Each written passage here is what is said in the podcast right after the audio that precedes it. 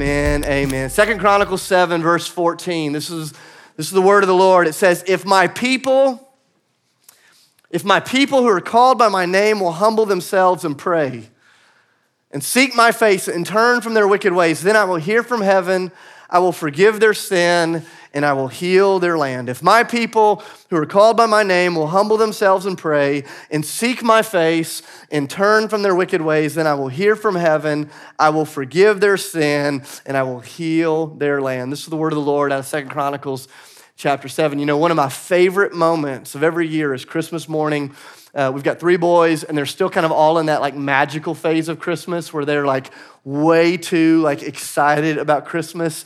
And so, a true story this year, our first son came in at 3 a.m. on Christmas morning, and he's like, It's Christmas. I saw the presents are already out there. Can we go open them? And I'm like, Not a chance. Like, not until the sun comes up will we start opening presents.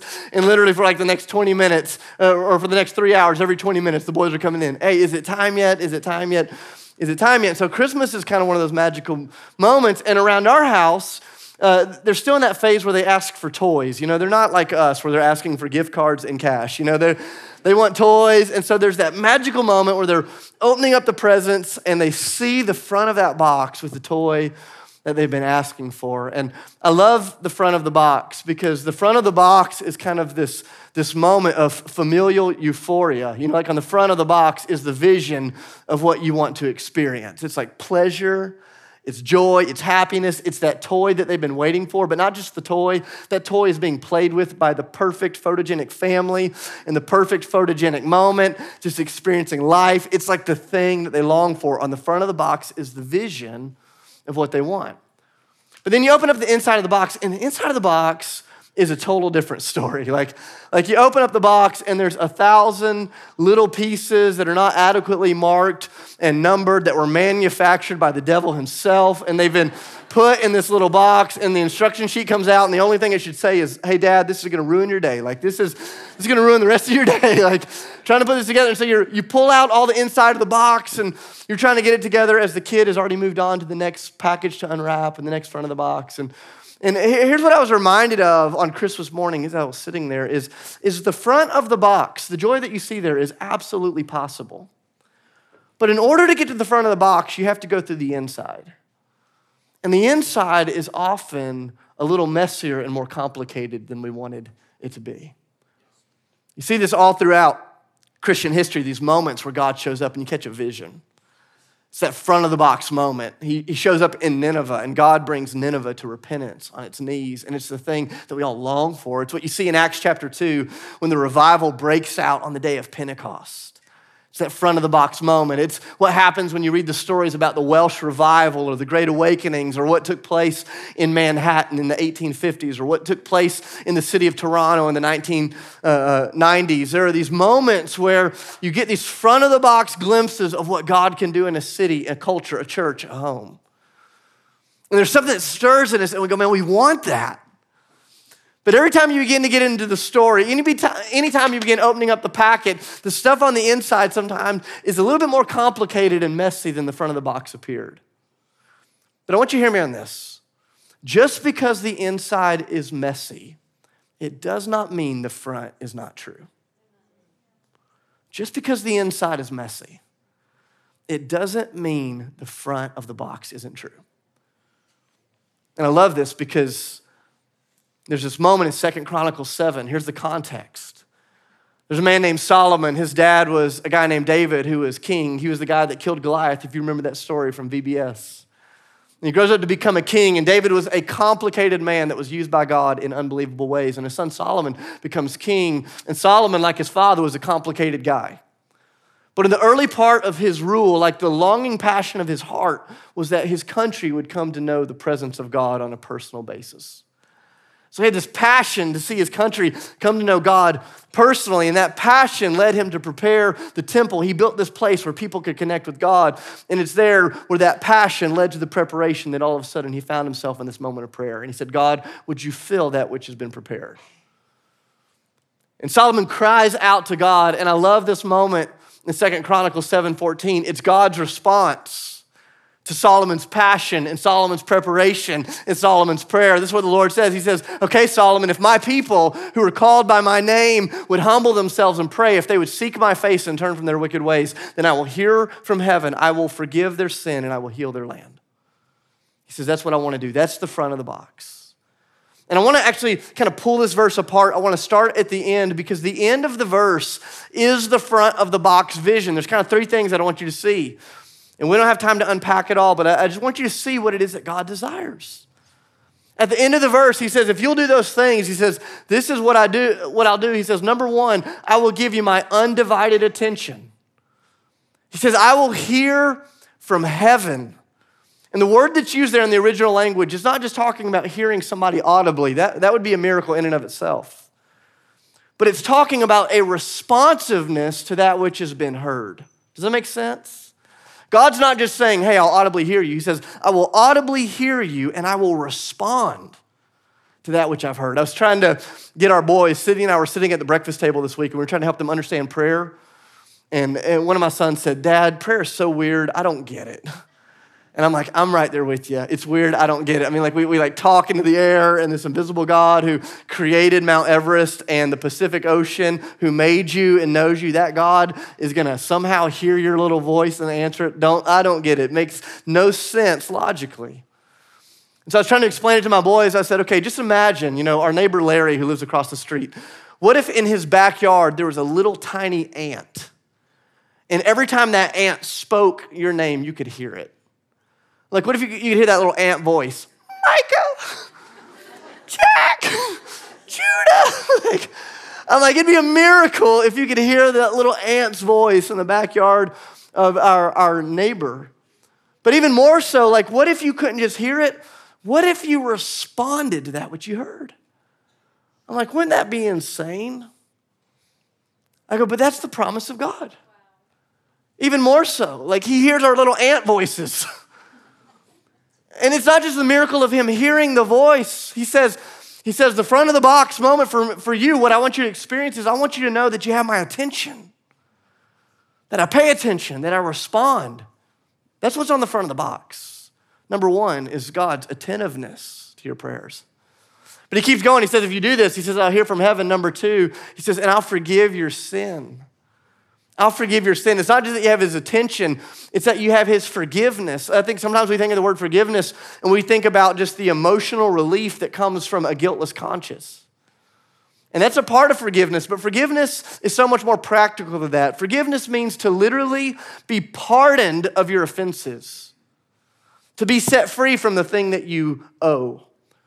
Sydney and I were on a date not too long ago, and we're sitting there, and it's time to pay for the check, you know. And so I asked the waitress for the check, and she says, "Somebody already picked up the tab." And I thought, man, I wish I would have gotten the fillet. Like, you know, I, I, I, didn't know that's how that's going to go down. I would have gone bigger, you know.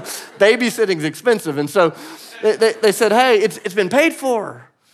And so we got to walk out of their restaurant that night free of charge. Why was it free of charge? Because somebody stuck around to pay the price.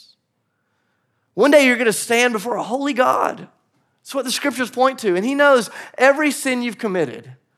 He knows your struggle with pornography. He knows that you lie when it's convenient. He knows that you gossip to make yourself look better. He knows that you're filled with pride. He knows that you use the name of Jesus to get what you want. He knows every sin, and in Christ, in Christ, Jesus pays the bill so you can walk free of charge. That's the front of the box. The front of the box is that you have God's full attention. The front of the box is that you have unlimited forgiveness. And the front of the box, number three, is that He brings healing to the land that you're in. God says, I'm not just interested in getting the church in order. He says, but I want to redeem the city in which you find yourself. And we'll talk about this more in a few moments, but here's what you see so often when the culture is a mess. Hear me on this when the culture is a mess, it's often because the church is unrepentant. That the problem out there so often originates in here. And I love what God says here to Solomon. Solomon says, God, I want to see you move. And he says, Here's the front of the box. Here's what I want you to experience. I want you to experience my total attentiveness. I want you to experience the freedom that comes with forgiveness through the life of Jesus Christ. And I want you to experience the transformation, the healing of the city to which I've called you.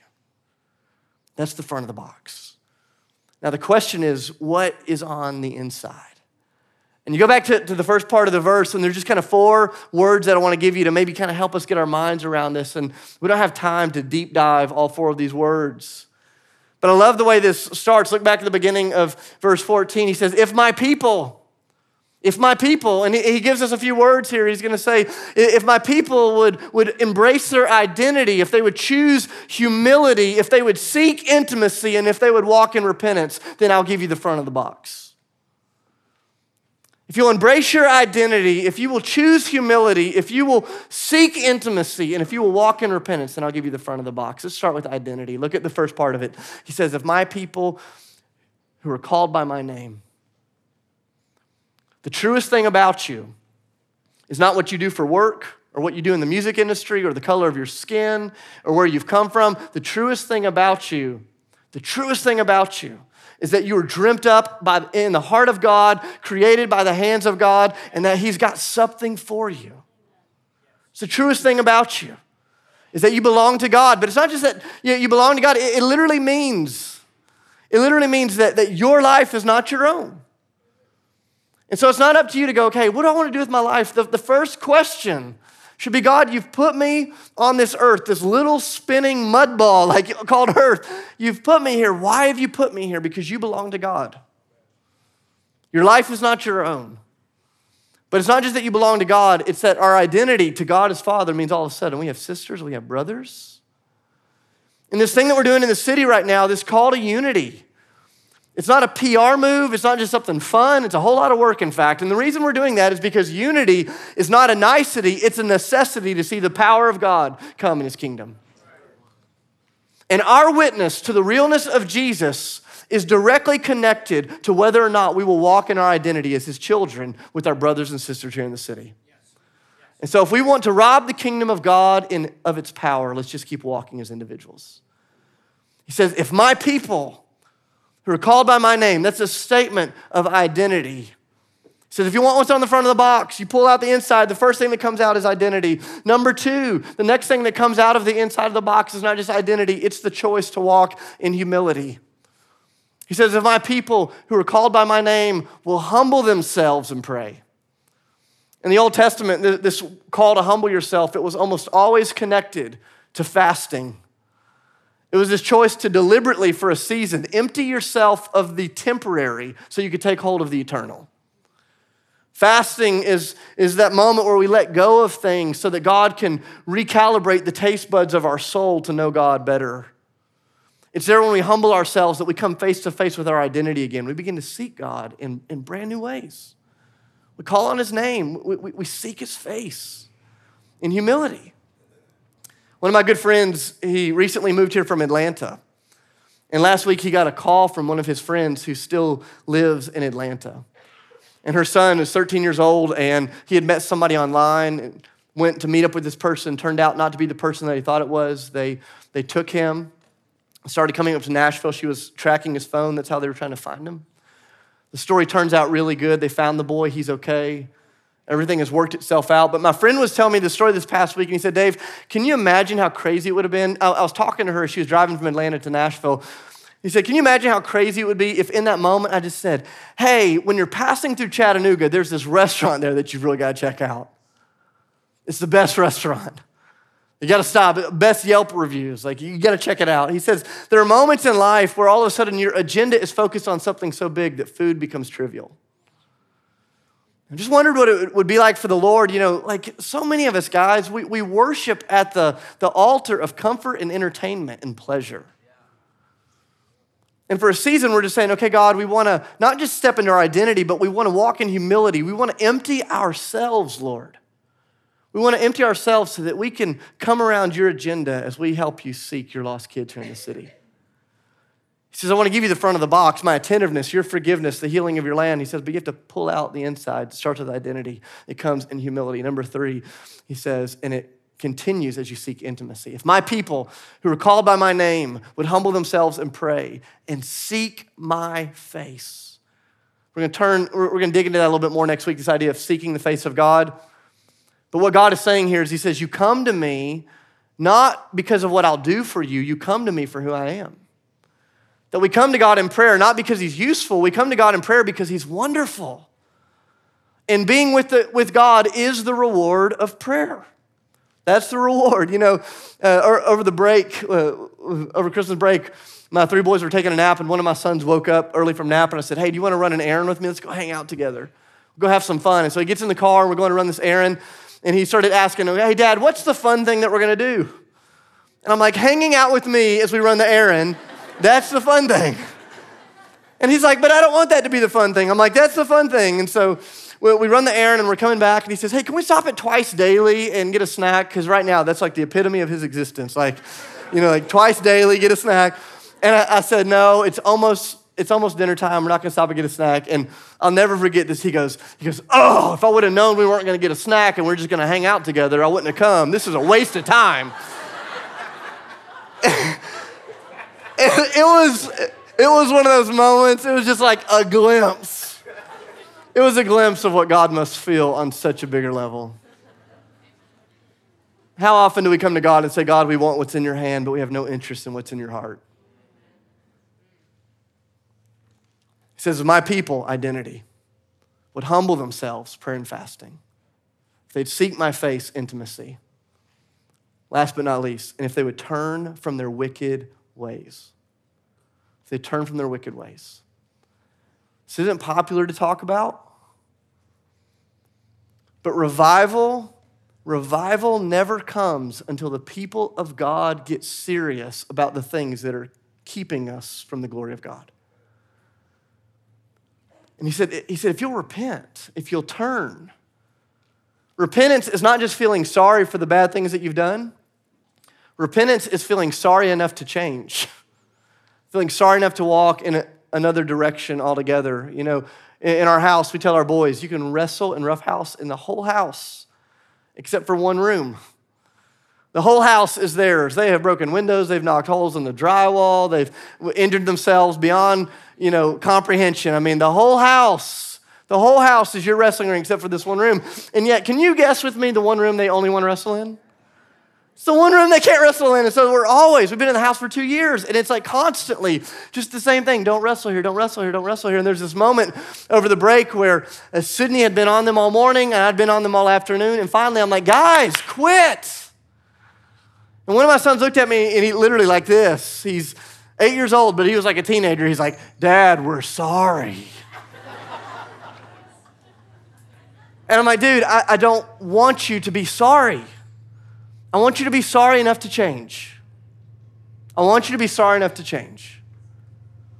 God is not interested in our emotionalism. God is not interested in your temporary sorrow. God is looking for people that are sorry enough to walk in the change that He's called us to. And I love this. Jesus or God says to Solomon, here's the front of the box my attention to your prayers, my forgiveness of your sin, and the healing in the land. But in order for you to have that, you must pay attention to this identity, humility, intimacy, and repentance. Look back at the first word of verse 14. He says, If my people, if, if, if, if you walk in identity, if you walk in humility, if you walk in intimacy, if you walk in repentance, then I will hear from heaven. Then I will forgive your sin. Then I will heal your land. And if you do not walk in identity, if you do not walk in humility, if you do not walk in intimacy, if you do not walk in repentance, then I will not. And we hear this sometimes when we go, hey, isn't that legalism? Isn't that works based theology? And I go, Not at all. This, is, this was the message of Jesus. Jesus in Matthew 7, he says, Blessed is the person that hears my word and puts it into practice. They're the wise man. But the person who hears this word and does not put it into practice is a fool. Jesus says the, the invitation of God, it's like a prescription. And a prescription that is never filled out and ingested and digested doesn't help anybody. He says, if you want the front of the box, then you have to walk in identity, humility, intimacy, and repentance. And then we leave all of the stuff up to God. But the reality is, as we begin to pull it out of the box, as we begin to open up these packets, it's not going to be that neat. It's not going to be that easy. It's not going to be that formulaic. But we're daring to believe God in this season. With more than 300 churches, we are daring to believe that God is a truth teller. We're daring to believe that as the church seeks intimacy and humility and identity and repentance, that God will do immeasurably more than we can ask or imagine. We're trusting and daring to believe that as, as we lean into this over the next 30 days, starting on January 27th, that something mysterious and miraculous will meet us here in the material. That God will meet us at the intersection, kind of like He met Solomon. Solomon had this passion. Solomon prepared this place, and He said, God, would you come and fill that which has been prepared? And it's the cry of our heart in this season. God, with the mystery and the miraculous, meet us here in the material, the flesh and blood, the, the prayers of your people. And God, would you do something in the city of Nashville that only Jesus could receive credit for? And I want to invite you into that. I want to invite you to live as though you're the only person in this city contending on heaven's door for revival. It does not count on you, but I want you to pretend like it does. And I believe as we lean into the Lord like this together, God is going to do immeasurably more than we can ask or imagine.